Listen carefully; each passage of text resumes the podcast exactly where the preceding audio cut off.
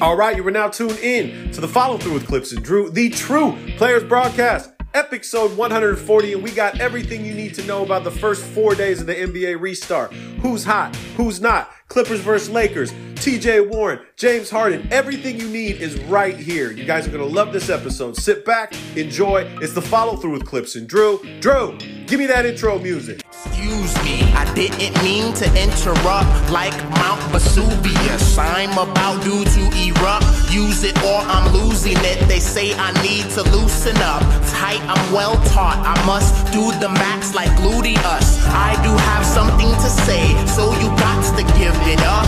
Give it up. You never heard something like this before. Like this before. Like this before. What up, broadcast world? What's up, everybody? You know what it is. You know where you're at. It is the follow through with Clipps and Drew, the true players broadcast. Episode 140. We finally made it to the 140s, Drew. Yeah, we're in 140, and it's a big, it's a big episode. I mean, we we're actually officially playing regular season basketball, I guess. We, we are. We've been waiting for this for five months. Um, we, Yeah. we wanted to hold out a couple days. We wanted to get a couple games under our belt before we drop this episode because, you know, a lot can be said for the Clipper Laker game the first night. There was, and then we kind of wanted to see how teams bounce back the second night. So we're recording this right now, Sunday afternoon. It's about 4 p.m. Uh, we have a big game coming up tonight with Houston and the Bucks. But first and foremost, let's start with reopening night, Drew.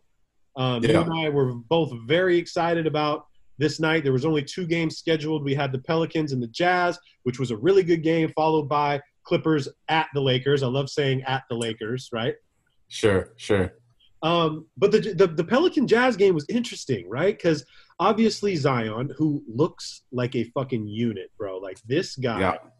And does he look fat to you? Because I got a lot of people that hit me up. He doesn't look fat. He looks gigantic, and his ass is enormous, Drew. Yeah, he just he looks like Zion. Like you know, it doesn't. That's exactly what I expected him to look like. I think you know when we're talking about his weight and the kind of the way that he's going to look for the rest of his career, I don't expect him to be skinny ever. you know he's naturally big and he and he you know to play that position and and to be as powerful as he is he's going to use that muscle. I think you know essentially when he gets into prime shape i don't think he's too far away from that. Um, he'll just be a little bit thinner a little bit more trim but he'll just have muscles everywhere like he already has now. And i that's the so i mean in that game that's the big that's the big problem i have with that game i mean we, we can jump right right into it at this point uh, Zion was on a minutes restriction, and for whatever reason, the minutes that they chose, uh, Alvin The Gentry minute. chose to use him, were way were, exactly. It's like, dude, the game's on the line, and you know maybe maybe you put Zion in in the last four minutes of the game if you only want to play him four minutes in the quarter, not in the first four minutes. And and that was that was a very very good opening game. I thought uh, I thought the Pelicans were going to take care of business pretty handily. They got a little bit of a lead in there and you know Utah really misses Bogdanovich as much as they you know still performed in that game. They absolutely need him to create shots and, and be able to score on that team. Uh, without him, they're just they don't look the same. And I think with him, they would have won handily. I don't think it would have been so close. Um, but big win for the Jazz, honestly. I mean, for the seeding and things like that, and, and for momentum, that's a huge win for them. And for the Pelicans, it ends up being a really a really really bad loss now because their road is is much tougher to get to that nine seed and, and solidify that nine seed to make sure that they can get into the into the playoffs here or like that play in game, uh, especially with Portland playing so well. And the good news for Pelicans is that Memphis has kind of dropped some games here, but just keeping it on that game. Zion looked amazing when he was in the game. Lonzo looked pretty good. Ingram looked real good uh, for the Pelicans, and Utah was still able to, to win it in a close one. That's but that's that's like ideal what we wanted to see. Like this is a great matchup between two two teams, and it went down to the wire, which is awesome. Zion definitely knew he was on minute restriction and used every one of those minutes to perform. I mean, he didn't waste any time attacking the basket. You know, the first play, first first time he touched the rock, went right to the rack, layup at the left. I mean, not too many people can finish like him. He creates contact so freaking well. Um, it- you know, Ingram ended up with 23 and eight, and in this game, like it looked like he was just so hyped to play.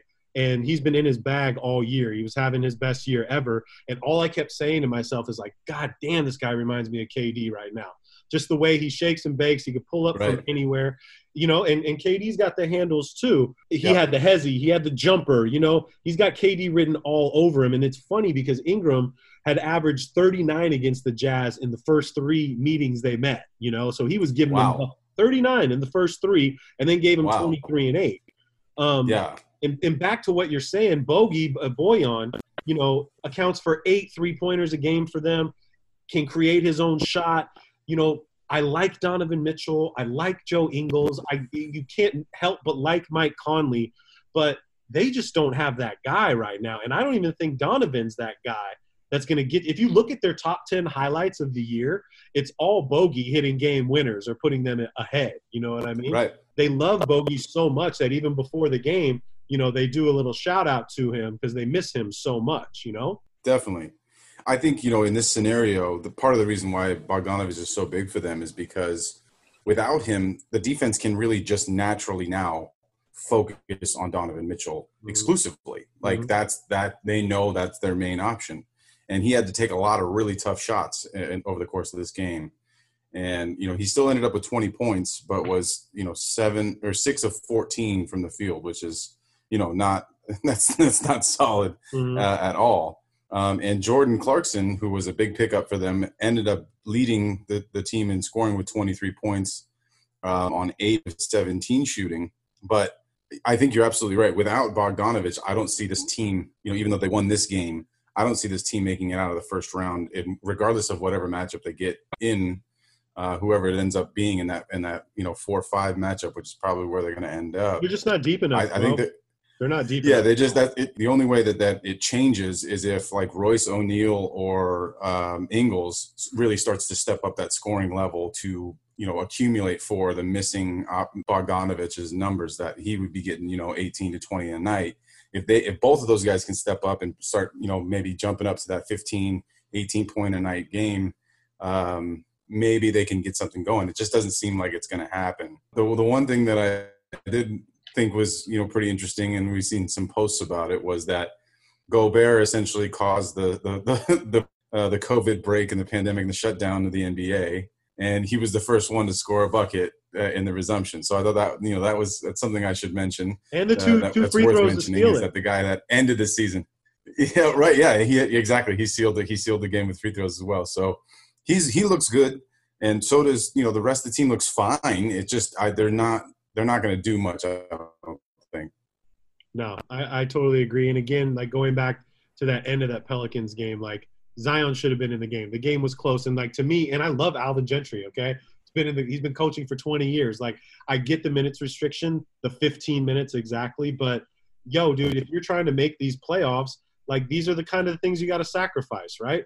And Absolutely. they had a quick interview with like the president of basketball operations. It wasn't Griffin, if I'm not mistaken, who they were talking to, but they were basically he was basically saying that like, yo, we owe it to our players. I, I treat Zion like I treat every one of our players. Like we're all about health and making sure that we're going to be okay moving forward. We have this really great young core of, of, of players that we want to keep together.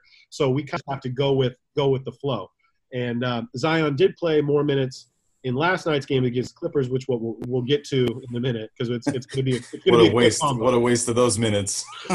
yeah, but everybody knows. So uh, again, the Pelicans dropped that game, and then moving forward, the game of the night, what everybody had been waiting for, Clippers at Lakers. Um, great game all the way down to the Great end. game. There's a few things, and uh, you know, first let's ask your opinion. What what was your take as far as the Laker fan goes? Like, what did you what did you see? Yeah. What did you like? Besides, I know you're gonna fucking be all over Kuzma. I get it. Go. Kuzma did well. The first thing I have to mention is no goggles for Anthony Davis Mhm. pre-game. I was ex- I was very excited. We were everyone saw the picture of him practicing in the goggles. I was like, yes, here's the return of Kareem Abdul-Jabbar reincarnate. I wanted to see it. And as a young man who had to wear goggles, I had to wear goggles. Uh, you know, growing up playing because I had poor vision in my left eye We need Uh, pictures, Drew. Having pictures. someone but but having someone like Anthony Davis wear goggles would have been big for I because I know for myself like having Kareem and like Horace Grant those were the two uh, and James Worthy as well the three guys that I remember seeing wear wear goggles yeah Rambis had glasses though he had the freaking glasses with the the tape in the middle um, I would I would have loved to see Anthony Davis wear the goggles. That would have been dope. But so no goggles for AD. Mm-hmm. Second thing, LeBron, he found the he found the just for men because or he went to that barber uh, there there in the bubble because the beard was was like velvet, like black crushed velvet. It was about as majestic of a beard as I've ever seen. Not one single hair out of place. Not one single, you know, even even a hint of a gray or a white hair in there. Mm-hmm. So I thought that was really funny that he would, you know, get game ready by trimming that up and looking looking smooth as ever. Those so are the first things you notice is goggles, is goggles and beards, Drew. Come on. Yeah, because no, no, that I'm talking. I'm talking before the tip. Like okay. Both of those things shocked me. Those okay. and, and I'm not surprised that LeBron did that, but I thought it was funny. I thought it was worth mentioning. I thought he was going to keep the gray. But anyway, this game was about a, uh, as good of a game as we could have asked for, to be honest. Like, first game out, highly, highly competitive game. It was a little sloppy at times with a bunch of turnovers from both teams. Uh, I think the refs are something that we haven't mentioned too much. Is we talked a lot about these players getting back into playing shape and back into game rhythm. I think something we need to mention is that it's going to take these refs a little while to get back into you know normal game shape because they were calling a lot of fouls that were pretty whack on both sides of the ball, um, and so you know even though it was sloppy, I think this was about as intense of a game as we've seen, and you know definitely that we've seen some more intense games as they rolled out, uh, you know in these in these first seeding games, but man the the only thing I mean, my biggest takeaway is LeBron decided to play some defense. Uh, I think, as I mentioned to you in the past, I, I thought that this game would mean a lot to the Lakers, maybe even mean a little bit more to the Lakers than to the Clippers, especially given uh, the record that we have against you. And this was a statement game, I think, for the Lakers. And LeBron showed that not by scoring 50 points, but by actively trying to play the best defense I've seen him play on ball in like three years. he didn't that do final it just play once. that you're talking about that final that final well, like three minutes. Yes, uh-huh. absolutely. In that final three minute stretch when he was going head to head with Kawhi, was just giving him no easy buckets. And then of course the very final shot of the game, he ended up guarding both Kawhi and switching onto Paul George and forcing a ridiculously tough shot for them to try and, and tie it or, or win it. Mm-hmm. Uh, but throughout the game, in the first half, he did that two or three times when he would square up against Kawhi uh, especially after Kawhi got him on that first when Kawhi went around him that first mm-hmm, time. Mm-hmm. Uh, LeBron after that was like, okay, well, I'm not going to let that happen again, and he didn't. And so, you know, that to me is about as big of a statement as LeBron can make. And again, having him do it on the defensive end really speaks to where his mind is and what he's focused on as far as a championship, and not necessarily out there trying to get 40 points and look pretty. He doesn't give a shit about his his uh, box score right now. It's all about the wins and and, and the losses column. So um, it was it was fantastic, even though it was a little sloppy. It was definitely sloppy. LeBron, 34 minutes, 16 points, 11 rebounds, seven assists, super solid game. Uh, AD, 35 minutes, 34 points, uh, eight boards, four assists, 16 for 17 from the free throw line. Now back to what you were saying as far as the refs go. What I, what I thought already set the tone for the game was two quick fouls on Kawhi, right? Quick. Right. That already throws a wrench in the whole thing because there's no Lou Williams, no Trez, right? And, and Trez, you missed Trez a lot in this game for sure. We do. And for the people that don't know, Trez lost his grandmother, who is extremely close to. He went. He left the bubble. I think the twenty the twentieth um, to be by his grandmother's side. His grandmother passed two days ago. And he, if you follow him on social media, he's going through some shit right now. Like he's really, really going through some stuff. And Doc Rivers had told him, like, just take as much time as you need. We love you. We, we can't wait to have you back, but you know, take your time because if if you're not going to be here mentally, you know what I mean. Like, just stay with your family and do right. what you need to do. Take your um, time. Um, please right. take your time. Um, t- Kawhi's two quick fouls. Uh, these are the notes that I have from the game. The two quick fouls kind of set the tone for us. Uh, Paul George is just absolutely unbelievable, dude. He he just really is. You can see that this guy is definitely uh, hundred percent right now. He's unconscious while shooting. Um, the free throws for AD though, and this is kind of the thing, uh, you know, and this isn't just for the Clippers, but AD is, is the kryptonite for a lot of NBA teams, right?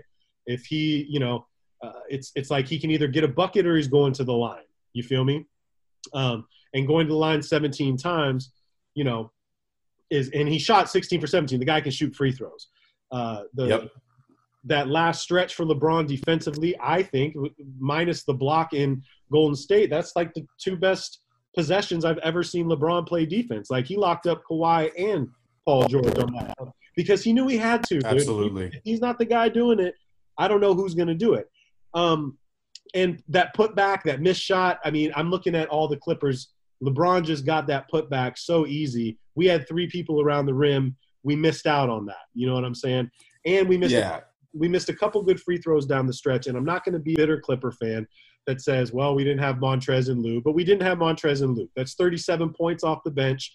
And these both these guys are like we're talking offensive fouls, taking charges, ball stoppers. Like when we need to get to the foul line, Lou Williams gets to the foul line. Those three pointers that you know, it's just they were both missed. Okay, Definitely. I mean, you guys only scored 101 points. right. I mean, that's and that's low for for a team that has that many scorers on it normally. And really, when you, when you're looking at the box score, like I think Reggie had 10 points, Mhm. Reggie Jackson, and and then Pat Bev hit some really big threes and ended up with 12 points.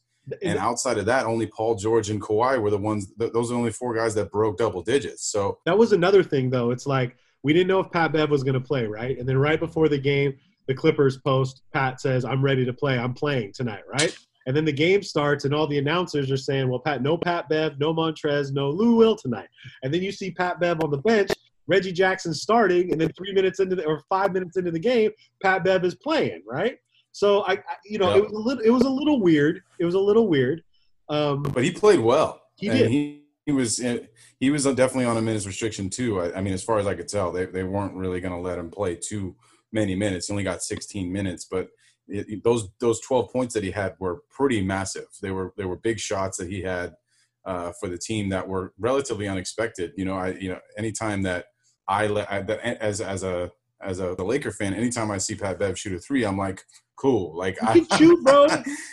and so what I what what one of the announcers said, and then I double checked, is that in the last I think since like All Star break, he's Yep. in the top ten in three point percentage. So that is that's huge. That's going to be big for you if he can continue on that rhythm. Um, you know, especially if Lou Will continues to miss time uh, in these next couple games, uh, that that'll be big for you. But you know, the fact of the matter was on the Lakers side as well. This was not like this wasn't the prettiest basketball game. There was a lot of missed shots, a lot of turnovers, and and you know LeBron only having 16 points kind of speaks to that. But Kuzma stepped up big for us. Dion Waiters looked fantastic, honestly. Like in the minutes that he played, looked as good as I could ever ask for. Mhm. Um, but to speak to that final shot that LeBron ended up getting and and hitting, that's just that's just pretty nonsense. Like there's no way he thought he was going to get a foul call. He leans in for a ridiculously bad, uh, you know, 18 footer that had no hope in going in. The ball bounces perfectly to him, and he just kind of finishes right at the rim. Like there, there's not really anything the Clippers could. I mean, boxing out is what you want to say. That's what you want to see, right? When it's LeBron against four Clippers just standing there. But when it's something like that, so fluky, I, you can't even really get that much that upset about the, the, you know what what Honestly, happened there. It it- was just at the end of the day, I'm not upset about it. I thought it was a really Right. great game. Again, we we all have to consider the fact that there is no home court advantage in in any of this, right? And it, it works Right. more in the Clippers' favor. Where it's like, okay, well, so what if we get fourth, right? If we're we're all on the home court right now. well, you don't want fourth because then we get the matchup, uh, Lakers Clippers matchup in the second round. right, That's what you don't want. I don't mind You, you really want to be in the in the second and third. right. Well, no, I'm just saying like I I don't want it. e- I don't want it. As The NBA don't fan. want I it wanna either, trust try me. exactly. Yeah. So yeah, it, it it makes a lot of sense for you guys to try and, and make sure you finish second or third, of course. I want to I want to bring up something to you though, dude. I want I, I got a stat for you. Like AD Okay. was nowhere to be found in the fourth quarter. Okay, he had zero points in the fourth Right. quarter, and AD Uh-huh. AD from quarter one to three is probably one of the best players in basketball statistically. Fourth quarter, he shies away. Okay, for whatever reason it is, whether it's LeBron going away, last four times, Clippers Laker games, right? These are these are his numbers in the fourth quarter. The last four times we played, zero, two, two, and four, which is so wild because the guy has crazy stats first three, first three, and then in the last four games, I, I, I'd, I'd like to deep dive more into like I was trying to find Yeah. before we started the pod, like what did AD have in the fourth quarter last night against Toronto, which we're going to talk about in a minute. But zero, two, two, and four is kind of a, you know something to think about. You know what I mean? Yeah, I do think that has a lot to do with LeBron. Mhm. Um, you know, the fact of the matter is, when he's in the game in the fourth, LeBron is dictating where the ball is going, and and and a lot of the times he's going to try and take the shot. Now, it the Clippers were really starting to hone in on Anthony Davis because he was having a field day. He was literally the only guy that was able to put any points on the board Mhm. for the majority of the game for the Lakers. And so you started to send some different defensive looks and matchups and some double teams. And so I think he was getting passive. Anthony Davis was getting passive because he was just trying to find the right play and find the right man to get the open shot because he is pretty unselfish as far as, you know, superstars go. Um, you know, he doesn't, he doesn't always demand the ball. Like, you know, in, in years past with Kobe and Shaq, uh, you know, on the Lakers, there's times where you want your best player to just say, "Give me, give me the damn ball." Like, you, and I want Anthony Davis to do that more in the fourth quarter. But it is, you know, it's just kind of the way way- that the game unfolded. I just found that a little little little odd, right? it- No, it is. It is interesting. I don't think that's always the case. Uh, I do think that that what happened though in, in that specific game. I mean, you guys had to start doing something to Anthony Davis. He was going to the line so many times. Uh, just you try to get the ball out of his hands, and um, yeah, I just I, I do think that those turn like that fourth quarter was just it was so physical. I don't know if I've seen a more physical game uh, in that fourth quarter in, in in you know in like the last three or four years. That was intense. Every rebound, every defensive play. So I'm not really upset. I mean, of course, we won the game, so I'm happy with it. And I'm not really. I'm not. I don't think I can ask much more from Anthony Davis. You know, of course, like I mentioned, if he has a bad matchup, we want to feed him. Of course, get him the ball as much as we can. But you know, he he owns Zubac. There's game. There's just games where Zubac is not effective whatsoever, right? And we see that Doc sees that early, and it seems to be like the games against AD, the Giannis's, you know what I mean? The Embiid Yep. he has a problem with, and then there's games where it's just like he owns everything, you know. He's Well- only been in the bubble for a minute. He's getting his legs back too, but we we we yanked him early and gave Noah the look uh, very early in the game. Very early. and and Noah did well. He he stripped AD. I think in the first half, I remember uh, a strip like a very clean strip as as AD was going into a spin move. Um, you know, I think the downside with Noah is that he's just not a he's not a threat offensively at all. no, I think he knows that Like too. zero he's a- threat to he's a very good passer, though. And that's the he is, yeah. And that's the tough part though, is like if you have him in the game, you really don't have a scoring option. He, he'll rebound, he'll play some tough defense. Uh, but Zubac is a much it's a much more natural scorer around the rim. Um, you know, and again, he's not gonna he's not gonna necessarily drop 20, 25 or anything like that, but he's a better option offensively. Uh, but no, Joakim was was big against Mhm. Anthony Davis. I think he showed out pretty well. Um, and the one thing that I did want to mention as far as the Lakers go, the closing lineup to me was very interesting because we ended up closing with Kuzma and Caruso on the floor. Uh, we did uh, Caruso, I think it was Danny Green or KCP was in the, one of the two was in there. Uh, Kuzma, LeBron, AD, and so that was that was a lineup I didn't necessarily expect for us to to finish with. And I and I want to mention, you know, Kuzma's scoring was really important for us, but he had some pretty big moments switching on Kawhi and playing some solid defense on Paul George in that fourth quarter. That makes me really excited. I mean, it's easy to forget that Kuzma's six eight, six nine, and should be able to move his feet and, and at least give Kawhi and Paul George a little bit of, a, of some trouble on the defensive end, and he did that beautifully. So I want to say that that was big. So moving forward, you know, we both have been speaking highly about Portland, right? Me a Yeah. little, me a little more because I'm, I'm, I'm just so curious with Nurkic back, and I really love this guy, right? Yeah. And Portland plays the Grizzlies. They win 140, 135 OT, right? Huge Great game. Great game. Great game. Right? Yeah, Um, Nurkic was huge, did it from all over. He didn't have a lot 18, 9, 7, and 5, right? I think Nurkic is like the only guy I've seen playing defense. I was saying today, I'm like, yo, the, the NBA should be the NDA right now, like non defensive association. You know what I mean?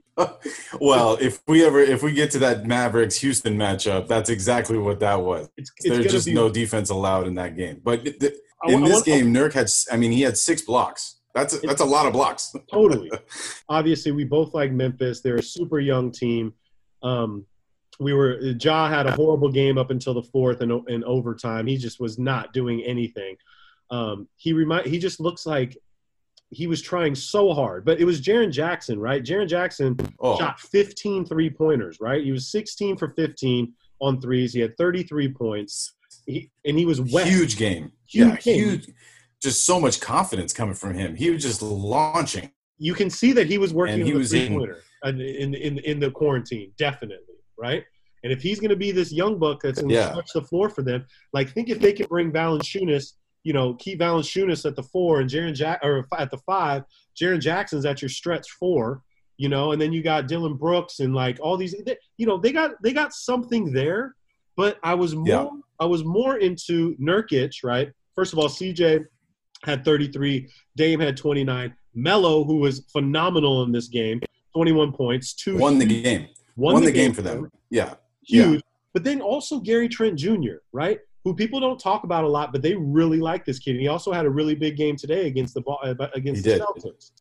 Um, they Yeah. they they got some. Not only do they have height, I mean, you're thinking you got Nurkic, Zach Collins, who's still really not there yet, and then you're bringing Whiteside off the bench or Whiteside starting. Like they got some big dudes and some shooters around them. Um, yeah, they look good. If Collins can start finding his stroke, that will take them to the next level. Because he, like you said, he's just not there yet. He, he, because when he's when he's fully ready, he's he's taking jumpers and he's Mhm. and he's like in the flow of the game. He's he's rim running and, and dunking, and he's just not there yet. He's Mhm. still defensively doing a pretty good job, I think, and and he's pretty physical uh, on the boards. But it once he if if he can get started, then they're then they're next level. And and I if if he can start hitting shots the way that Nurkic is starting to hit shots at this point, they're definitely going to make the play the play in game uh, the way this is rolling out, as far as I can tell. Nobody wants to see Yeah, that. and I definitely don't. I don't want to see that because the you know that's the only way that they make the playoffs at this point is if they end up in that eight or nine seed and then the Lakers play them in the first round. I don't want to see it. I still feel confident about you know that matchup as a Laker fan against the Trailblazers. Like that is not what we want to see, but it could be the best thing possible because it, it's it's the top notch level of competition. So if we if we do end up facing them and we get through them, that should give us some confidence, significant confidence going into the second round and moving forward that we, we really have this locked up. But I do want to mention on Memphis's side, they're they're missing one thing, and it's pretty glaring. I mean, when you look at the game, Kyle Anderson is just not doing it. It's just not happening. Drew, answer me a question. Who's a slower basketball player, Slokich or Kyle Anderson? Who is slower? There's no one slower than than Kyle Anderson. Sam Cassell right now is faster than Kyle Anderson. Hey, don't Like, don't that my. No, but Sam traditionally played the game very slowly. Like Right. he would just he just had one of those games that was just kind of old man game. Mhm. Kyle is the slowest player in the NBA with maybe one of the worst jumpers that I've seen. I have And his zero whole confidence. thing is like he was he, right, and it, it- his I think his whole appeal was like he's going to be the new wave Boris Diaw, right? Because Diaw is kind of big but slow, like a weird low bar, position, Drew. small That's a real low forward. bar. That's a low bar. He's not even he, he's not even clean in Boris Diaw's shoes, bro. Like there's there's no he has no business starting for this team. And when you look at uh, the box score, it, it it shows it. Like they need Brandon Clarke and they need Grayson Allen in in the game. When they're those two guys do much better when they're on the floor instead of Kyle Anderson. And uh, you know, until they can find whoever that is, whatever small forward, whatever lineup, if you move Jaren Jackson to the small forward and you have Brandon Clarke in at the power forward, whatever version of that lineup that they do have without Kyle Anderson, it's it's the lineup they should use moving forward. They're missing that Rudy Gay seven years ago, Memphis Grizzly. You know, they're missing. Exactly. If they could pay for Bradley Beal by any chance, like that's the kind of guy I'd want to pair with with Ja. You know what I mean? Well, so I think the thing that that I just realized is like Andre Iguodala, Jae Crowder. Those were the two guys that they had on that roster that were that was looking to fill that small forward spot. And then when they traded, they got Justice Winslow, and he was playing really great in that lineup. Mhm. But he re-injured his. You know, I think it was either a knee or an ankle or something like that that he got injured with, and he's not playing. He's he's out for the season. Mhm. So, you know, as they look forward to next year, that's that should be a little glimmer of hope is that they don't have to rely on Kyle Anderson to be their starting small Please forward. don't. They have this Justice Winslow kid uh, who's who's solid. He was having his best year of his career this year before the injury happened.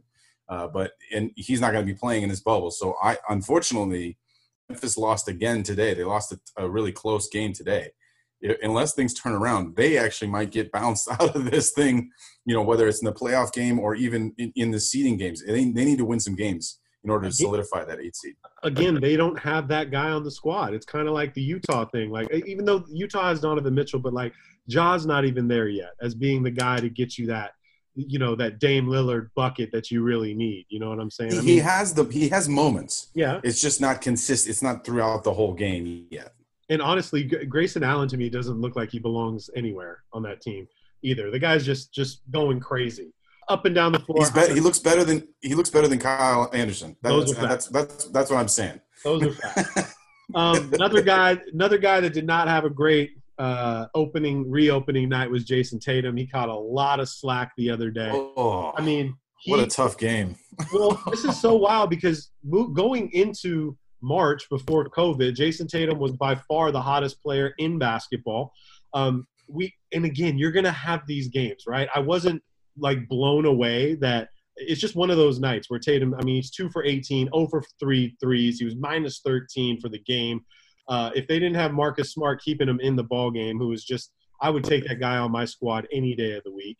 Um, yeah. Tatum just had a really bad game, a very bad game, and then he cuts his hair. Yeah. And cut, finally cuts that fucking mop off his head. That weird, those weird curls, man. So weird. And then he comes out and balls out today. I think he had thirty. He had thirty and something. 34. 34. 34.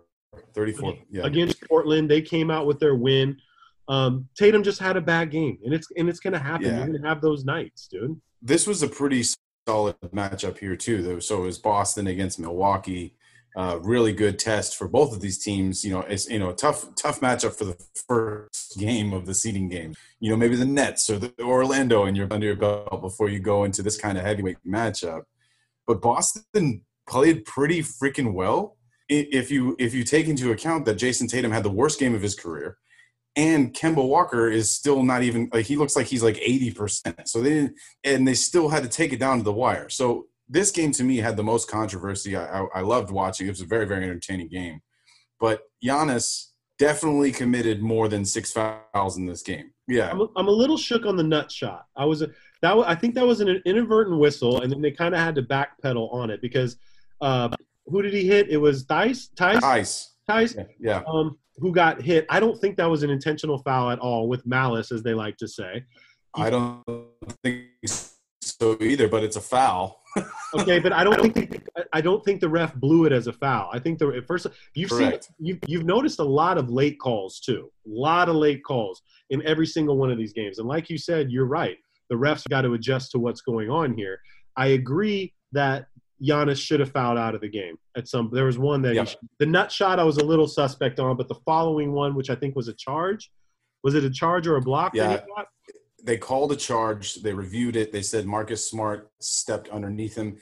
There was a case for that one, the charge block. I mean, it's one of those like 50-50. Anytime that there's a slow mo on a charge block, like, mm-hmm uh, shit, man, flip a coin and and then call it whatever you want. But mm-hmm. uh, the following play, uh, I think Jaylen Brown got to the rim and they called a foul on Brook Lopez, and it was definitely on Giannis with the body. So it, there was there was really there was three instances that should have been his last foul and fouled him out of the game, and it didn't. And of course, you know, everyone eh, after the fact is like, oh, the, the NBA wants Giannis in the game, which is, I'm sure, true.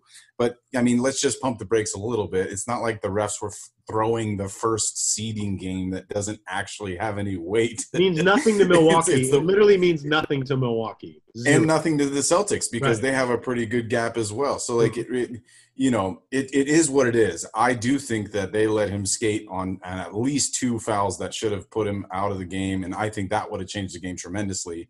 Um, you know, obviously he ended up scoring some some really big buckets and down the stretch, and he had a hell of a game. I mean, let's just he's he's amazing to watch. Boston really didn't have any answer for him defensively, and and you can see how much they miss Horford.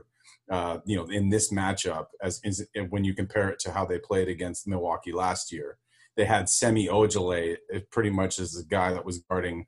And it's like, dude, I you know I get it. That guy's pretty strong, but he has just he doesn't have the skill to, to be out there. No, and once uh, trying to guard a guy that's significantly bigger than him. Once the freak starts going downhill again, bro, you're not stopping this guy. The the ground this guy covers is just unbelievable. He had a couple moves that night where it was just like, how do you do this, dude? And how do you stop? And it's hard because like, okay, well let's let's let's d up on him at half court, and it's like you you can't do that either, you know. Right. So and, Right. and again, we we I want to I want to give a little bit of praise to Khris Middleton, who had a, another great night, and we've kind of been rip not necessarily ripping on him, but just He being didn't like, have a great night. He only had 18 points. but they were good. They were good shots, and he hit he hit good Yeah, shots. he had big shots. He had He big had a big three at the in the yeah in the end. He had a really big three uh, coming around the screen. That's what that's but what, this is I think this game is exactly why it, it demonstrates exactly why you and I don't think the Bucks are going to take the championship. if DiVincenzo is your third option, you know what I mean. That's that's just not going to be enough. And when is Bledsoe going to come Right. back? And we all know who Bledsoe is in the playoffs. And I love Eric Bledsoe. Exactly. That was that was my next thing. The Oh. Milwaukee fans can say that they were missing Bledsoe and they're missing Pat Connaughton, and we can sit there and say that's true. But what is what is that really? I mean, like, yes, Pat Connaughton. I love. I'm actually I may be the biggest Pat Connaughton fan Right. outside of Milwaukee. I mean, you, you might be looking at him right now, but he's not. He's not going to game changer, and neither is Bledsoe. Honestly, like that, we've we've seen it too many years in a row that Bledsoe is is any time that he's relied on in a playoffs to hit a big shot or you know come out and score and dominate matchup against the opposition's point guard he never does it so i this is exactly why you know a seven point victory over the celtics who essentially played with one arm tied behind their back the whole game is not convincing me I but we'll really- see how they do against houston tonight I'm I'm interested. Well, okay, we might as well get into to Houston for a minute because you know this is just seeing all these players just ball out. I mean, Harden's going for 49 easy. T.J. Warren dropped 53. Who would have thought that? You know, Giannis is getting his 35 in in like in like 21 minutes. You know, like it's it's so wild. We knew these games were going to be like March Madness, right? I literally watched every single. I've watched every single game minus all the, the ones this afternoon because I had shit. I had the ones do. that don't count Right, like the the, ones the nets versus the No, I, and I don't want to watch the Suns. I love Devin Booker, but I, I don't. I don't want to watch the Suns. But yeah they don't matter watching the Dallas, the Dallas Houston game, there was absolutely zero defense. Okay, it's hilarious hilarious. And and I, I, I want to say some things about Dallas, but one of the notes I wrote down, as I said, Drew, PJ Tucker might not make it out alive in the bubble because they. I mean, both. I mean, the the beating this guy is going to take. Okay, I mean, there was a scene where Boban just came in and was literally just here, just throw it up, layup, layup, layup, right? It- yeah it, it's wild, and it, and he's not going to go against Boban every single night. But I think that workload for PJ, especially going into the playoffs where the games are just going to be so much harder and so much more difficult, um, are going to be really tough. And James looks great. Okay, I- this guy can get a bucket whenever he wants. He is literally a top seven best scorer ever in NBA history. The guy knows how he. Supposedly, he lost all that weight and just took yoga all summer and just worked on footwork, that's footwork, what they were saying footwork, footwork, footwork all summer. And you can Yeah. tell, dude. You can definitely tell. And Russell had a big game too. But it's so crazy watching Russell, and I said this to myself, Drew, and don't take this the wrong way. There are times where, to me, Russell Westbrook doesn't even look like a basketball player. He just looks like, seriously, he just looks like a dude that is just dribble, dribble, dribble, try to get to the rack as easy as possible. Can't, yeah like a football player trying to play basketball Totally. Okay. Yeah. It's, it's like Marshawn Lynch trying to play basketball. Okay. Because he he can't shoot a three pointer. He can't shoot an 18 foot jumper like in, in transition. But he No. can take it to the rack and uh, you off the dribble at any minute of the day. And this isn't yeah and he's still a fantastic athlete totally. And it's not a knock on Russ. Okay. We you are you are a Hall of Famer hands down. But Yeah. I just I just found it so funny that it was Yeah. so easy for Harden to get his bucket. So fucking easy. Well, this this game, and especially if you look at the box score, um, is exactly it, it, it, it. It's a perfect picture of Harden and Westbrook, and the way that they think that they can succeed with this sort of lineup. It's just we're going to score more points than you, and that's just the end of it. And if you can outscore us, then okay, maybe you'll win, but it's going to be tough. James Harden had 49 points, like you mentioned, on 20 field goal attempts. He only took 20 shots. Russell Westbrook, 31 points. He took 30 shots. Okay. So, like, that is exactly what we're talking about. James goes 14 of 20 and then 18 of 21 from the free throw. He get 49. Russ is 13 of 30 and four of eight from the free throw line and one of three from three. So, you know, the bottom line of this game is that if anybody decided to play any kind of defense, there might have been an outcome that was a little different than what we got here. But I just remember looking at the score before uh, overtime happened, and it was like 133 to 125. And I'm sitting here going like, "Holy shit! Is Rick Barry playing right now? Is this the ABA? I mean, like, am I missing something? Where's the ball? Where's the red, white, and blue ball? Because there is zero like it's it was the absence of defense. And so, real quick though, to to talk about your PJ Tucker point, this is exactly what every team, like you mentioned, is going to try and do offensively against the Rockets. The mismatch is pretty much always going to be PJ against whoever he has to guard. And Porzingis, they just fed Porzingis for like the first eight minutes of the game, and he was just doing, okay, I'm going to catch it. I'm just going to turn. You're too short. I'm just going to shoot it over you and it's just going to be cash. And he ended up with almost 40 points himself. So I think Dallas definitely could have won this game. I don't think, I honestly, I think this is almost like a, another scrimmage game. I don't even, I don't want to put any weight on this game as like what it means moving forward for either of these teams because it was just a fucking pickup basketball game that had no defense. I, I agree with you on that, but the simple fact that it's opening night and Harden can just casually drop 40, 49 on 20 attempts, right? And losing Eric Gordon is huge for them because, again, these are the shooters that they need to kick out and hit those jumpers. Uh, he's going to be out for at least two weeks. And then when you implement House into the, you know, House is your guy coming off the bench that's replacing Eric Gordon to get those jumpers up. PJ is is is good for nine points a game and whatnot. So maybe they're going to have to be. Maybe Harden's going to have to average 40, and and Russ is going to have to average 30. And I want to see tonight how that's going to look again going against the Bucks. I want to talk more about Dallas though, because watching Dallas, I'm like, yo, they really surrounded. They they have a really good team, dude. Uh, Trey Burke, who was yeah, huge in college, right, and just could not find his spot in the NBA. Again, situational players that find the right situation that can thrive in the right offense, right?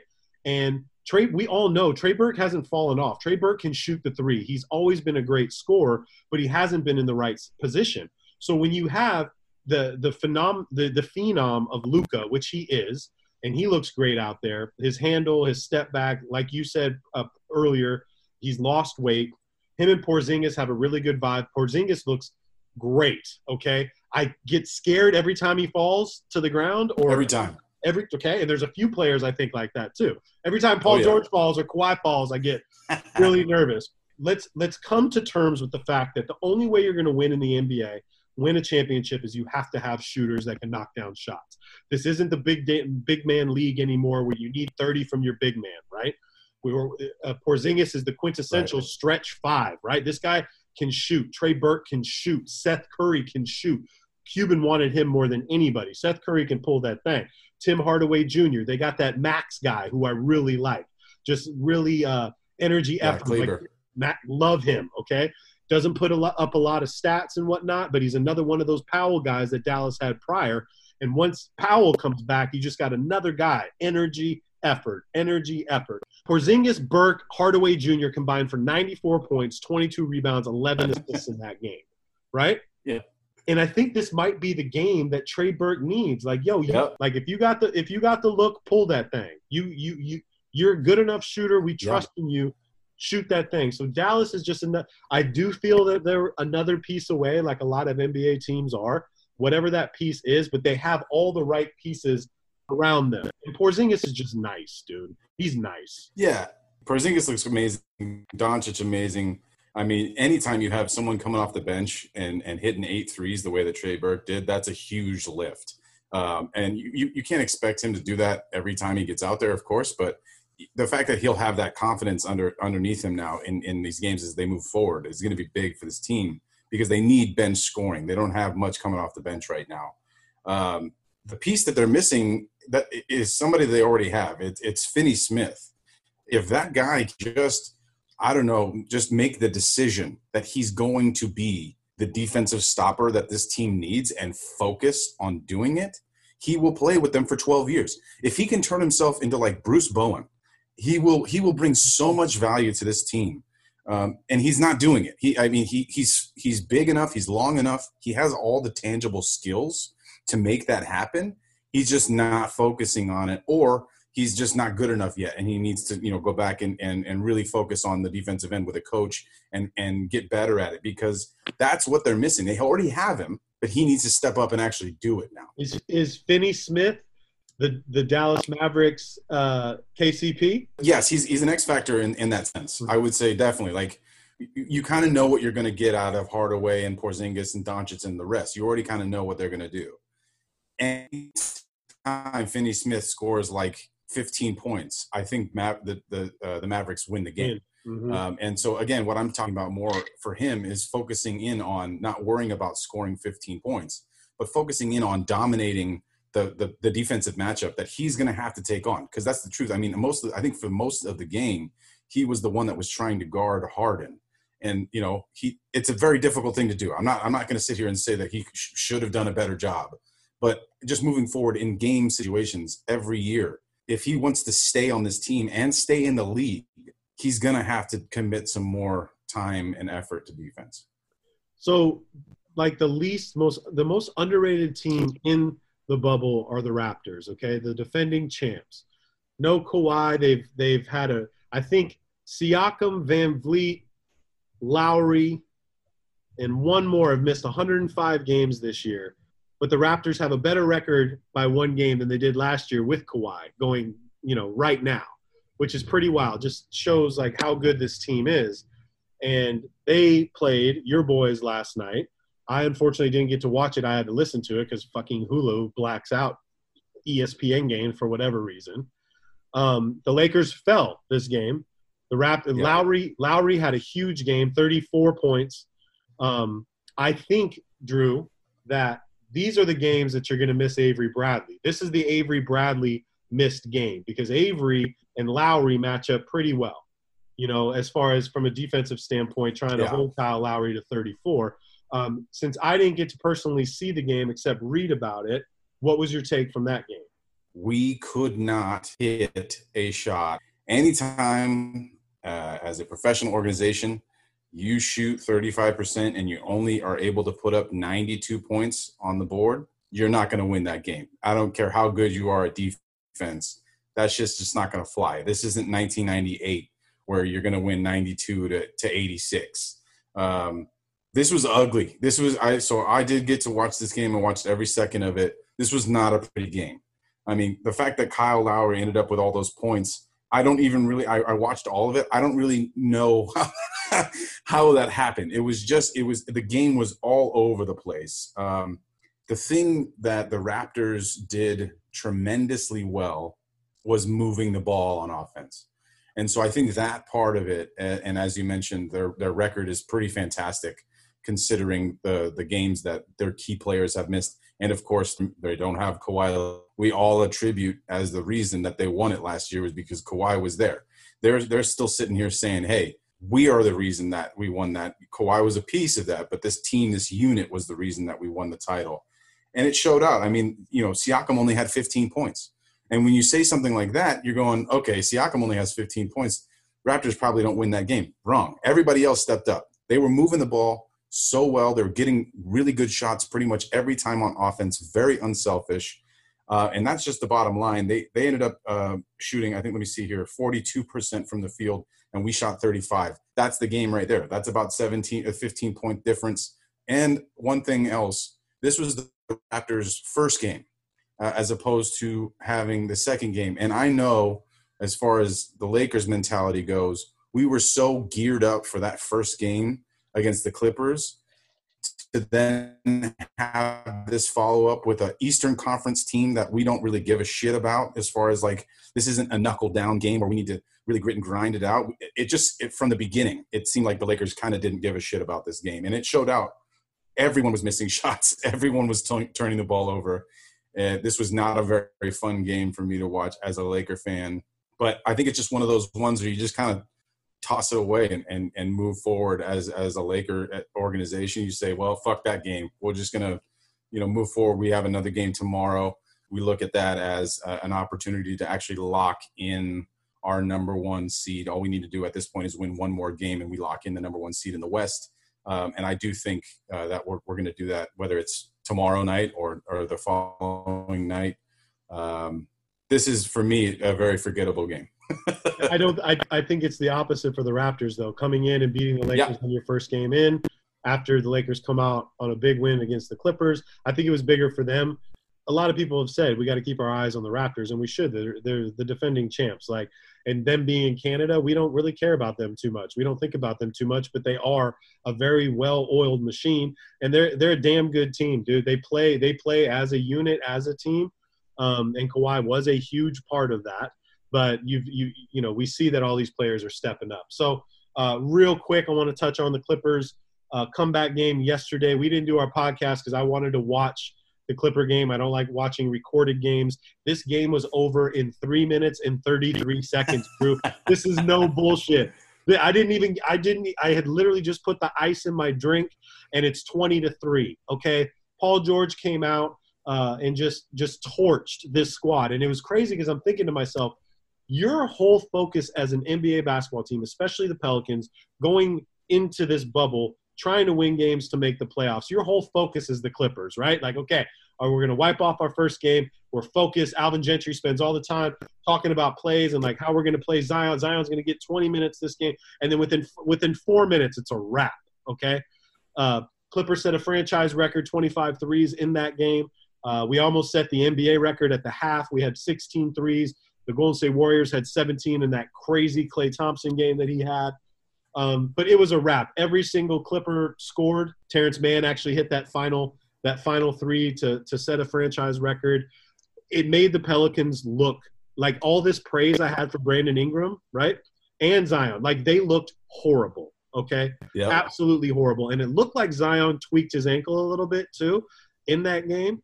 But I said to myself, like on the on Paul George's third third or fourth three, I'm like, holy shit, dude! Like everything this guy shoots is butter. There, he, there's not a shot that this guy puts up that's a bad shot. You know, the only yeah. the only problem with Paul I have is that if he hits those three, he's shooting the next five, and kind of takes a lot of people out of that offense a little bit. I get it. No, I get it. Heat check. I get it. Um, you got to go ahead and do it. I get it, but it was a good game. yeah, you got to do it. It was a good game for Reggie Jackson. It was a really good game for uh, to, for Morris. Kawhi's first possession went to the free throw line, got to sink two, and then like, like that's kind of big for a shooter's mentality.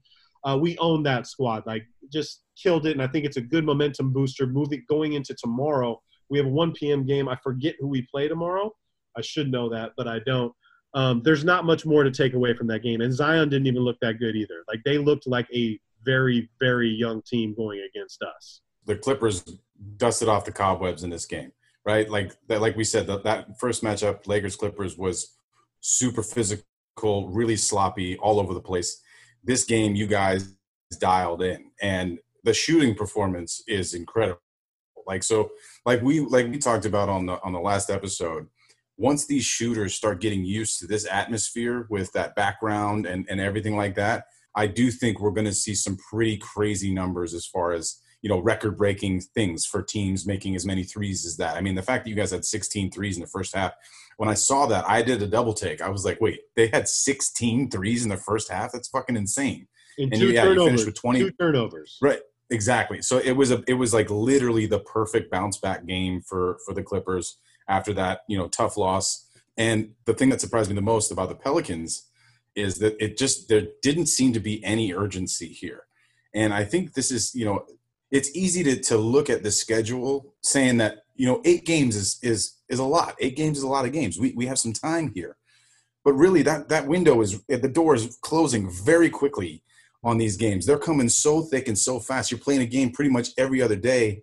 You know these games are going to go by fast. And if the pelicans cannot at least perform a little bit better and be a little bit more competitive they're not going to they're not going to make the nine seed i mean right now the way that it stands Memphis has lost two games in a row. Pelicans have lost two games in a row.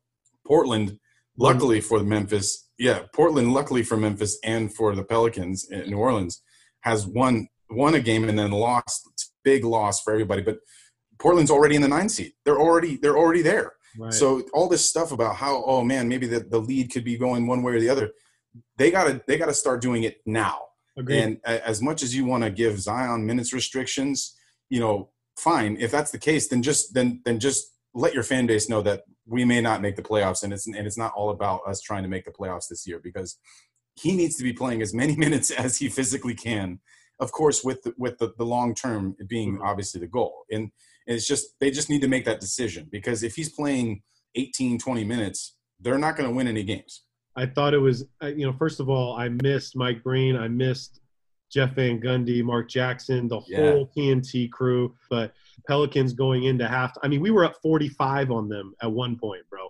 45. Yeah. I mean, that is just that's unreal. And I think it was 30 something at halftime, and they just sulked off the floor. Their their, their body language was horrible.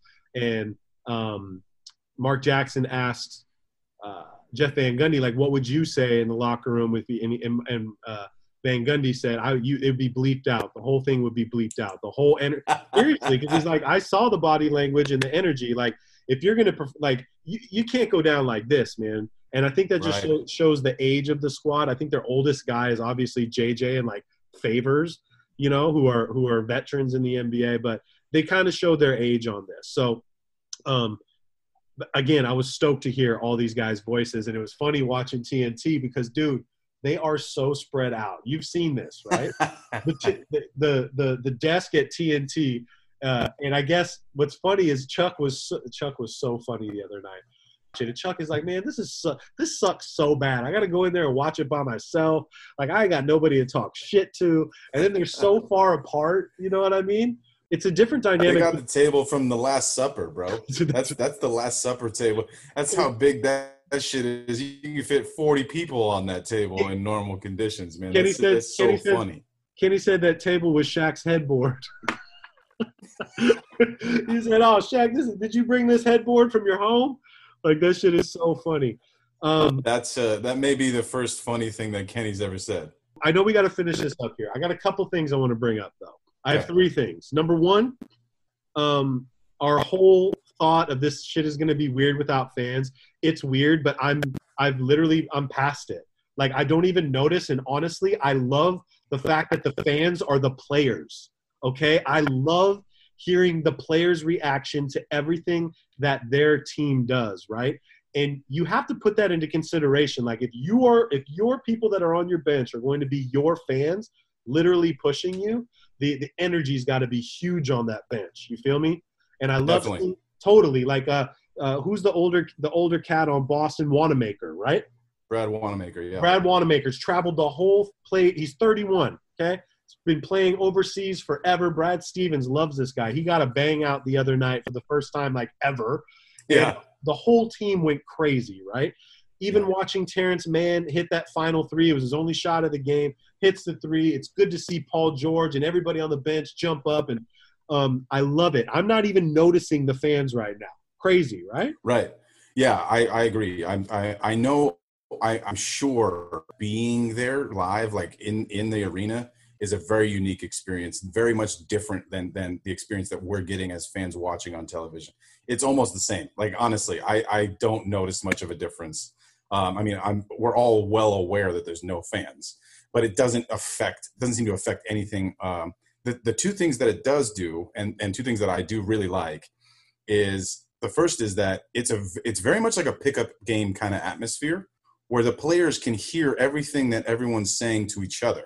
So that shit talk back and forth is happening a little bit more than i expected and it, and it seems like it's creating uh, a more intense level than because like you know if you're trying to talk shit to somebody and there's 20,000 people screaming you know that you're not you're not going to hear every word that that's happening. These players are are having conversations back and forth. We're not necessarily able to hear them, unfortunately, all the time. We can hear bits and pieces of it from time to time, but that part is really cool because you know we, we saw it. You know the the all ball com- comment that that everyone seemed to make a big deal about when Bron was driving against Kawhi and he slapped that shit out, and LeBron was saying he grabbed my hand, and Kawhi goes all ball, all Uh-huh. ball, and like all of that stuff is it. it's so much fun. that's that's the stuff that happens when you're playing at 24 hour fitness. That's the Uh-huh. stuff that happens when you're playing, you know, pickup games outside on the court.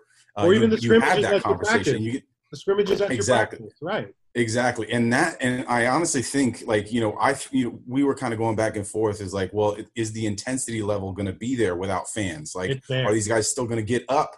And it's and it's it's there more because there it's like that one on one thing is happening now, where you're you're you're going right at, at your your opponent, and the, and you're you're you're really only there with your team, so that the the close knit um, factor about being the fans for your squad, and everyone seems to be supporting every little thing. It's it's very much like college AAU kind of atmosphere. and I love that. The second thing is these refs are also hearing every single word that's being said. You can no longer mumble underneath your breath, ah, go fuck yourself, Mhm. uh, because the refs are going, bop, that's a T right there. And uh, that is the second piece that I think is pretty hilarious. Is like guys like uh, you know Markieff Morris, who got a technical last night against the uh, the Raptors. Uh, I think he just said something like "same fucking call," Mhm. and the and the ref you know in a normal arena normal situation maybe doesn't hear that maybe lets that slide maybe thinks he's talking to somebody else but because there's no noise in, in the arena immediately just goes "Rap, that's a t you're teed up so these the the refs are also hearing everything and i think that's a new dynamic for us too So that's kind of going Um, into my my main my main hot take. Before I Uh-huh. get into the main one, the one prior we had said that in these scrimmage games, I said there's so much room on these courts, right? Like there is so much room. It every single game, Drew. I wrote it in my notes. I'm like, yo, it looks like bowling pins. People are flying everywhere, right? They Yeah. know that they have all this room, right? Like this is made for Russell Westbrook. This it was made for Giannis, right? Just like full steam ahead. I have 15 more feet of room. I'm going full on. But people are flying everywhere. Bowling pins, okay? And we're yeah gonna see i think that's tonight. great It is great because i think mean, that's great the physicality is right there. Here's my hot take. Going off of what you're saying about the refs. These dudes, refs included, have been in this bubble for three weeks, right? All we're thinking about is basketball. It is just us in this bubble. We are preparing every one of these games. We are so focused, so prepared. We need to chill on the technicals and the taunting. Let these guys play, okay? This is let these guys play. If they want to hang on the rim or if they want to stare at somebody, let's keep it like a pickup game. You know, I understand things are really casual right now. Like the I I- love how the coaches can wear polos. The refs have a different uh, relaxed vibe. You know what I'm saying? It is a much more relaxed vibe. Let's let these guys play, get into their emotions a little bit because we want to see that, bro. I want to see Mar- Marcus Morris say same fucking call because he's saying the same thing that we're saying at home absolutely without the disrespect. Okay, there can't be any blatant disrespect. I get it. But if Giannis comes down and manhandles somebody and bangs on his head, give him two seconds to look at somebody. You know? Absolutely. Okay, I'm- Absolutely. And that's a that's a that's the tough part for the refs to uh, get get used to because again, a lot of that is drowned out by the crowd, right? So when Giannis goes down and hammers a dunk, the whole stadium erupts and and drowns out maybe some of the screams or some of the stuff that he would say.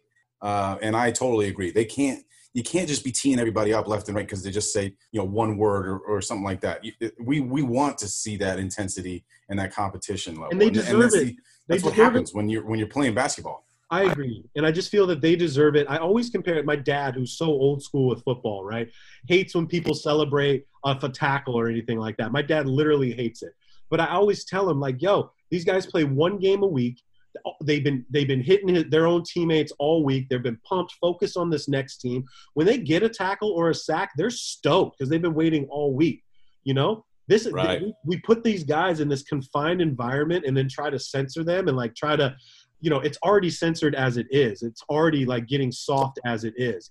But let us if we're going to change a little bit about the dynamic of basketball right now and be a little more laissez-faire if if you may you know let's let these guys talk a little shit and let's give us something to watch and, and you know you feel me? So Definitely. i'm with that. What else you got going forward? I know we're going to record on on wednesday uh, anything that Yeah. you're uh, going to be looking for right now Yeah, I, I just want to say that uh, that Heat Nuggets game was a was a really good game, um, and Miami won that game by 20, 20 points. Uh, so I feel real good about what I said about Miami being kind of my sleeper pick in the East, and I do think, especially um, after the results of that uh, Sixers Pacers game, I think that Miami is one of the strongest teams in the East. Uh, and, and, you know, like I'm saying, especially given you know the up and down nature of Jayson Tatum and the Celtics, like when you're talking about in games left, six games left for most of these teams to try and figure it out before we actually roll into the playoffs. Um, Miami is looking real tough. And I know we touched on TJ Warren, but I, I got to bring it up again. 53 points, man, on, on 29 shots. That is, he hit 20 or 29. That is beautiful. Like, that's fantastic. I and also- everything that everyone has said is the whole cash considerations thing. Like, Phoenix let him go for just a couple hundred thousand dollars or whatever it was. You know, what it just proves again how horribly run the Phoenix Suns organization is and how it like you know really when we're talking about the worst organizations in sports it's phoenix and it's new york knicks and it's not even close like those two organizations and right now the knicks might actually have the edge because they just revamped their whole front office with World Wide Wes and uh, you know the guy from uh, caa getting in there I, I think you know we continue to see why uh, the suns don't do anything year after years because they're completely mismanaged. But big shout out to TJ Warren and a big shout out to Embiid who put up 41 and 21 in a losing effort.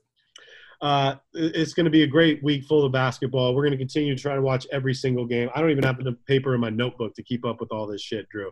So we just got to keep it going. We're going to be back on Wednesday, and we're going to take them out with an old school one, Drew. You're going to love doing this one. Timbaland and Magoo, "Love to Love You." This beat is forever a classic. Bang it, turn it up, screenshot, show us you're listening to the show. It's the follow through with And Drew, Drew, it goes. I love what you got on. A tight see-through dress with some green and pink bones. Word is bone. Can I pick you up in my 850 or do you want to pick me up in your black limo? It goes. A evening that's memorable. A year ago you didn't like me cause I had no dough. Whoa. A black man on a mission, wishing that your crazy ass will listen. Hear about what you've been missing. I know you wanna do it. I know you wanna ride it. My pony. Get on me, bone me. I like you on me that throw your crazy ass out, homie.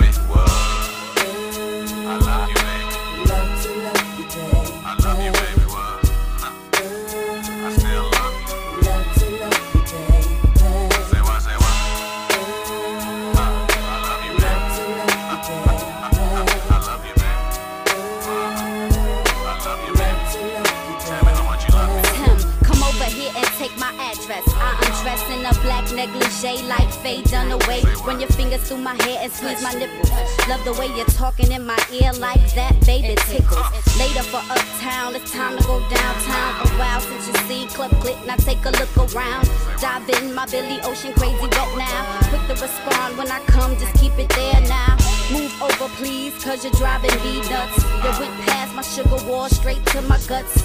I came, you come, you still do amaze me. One of the reasons why I love to love you, baby.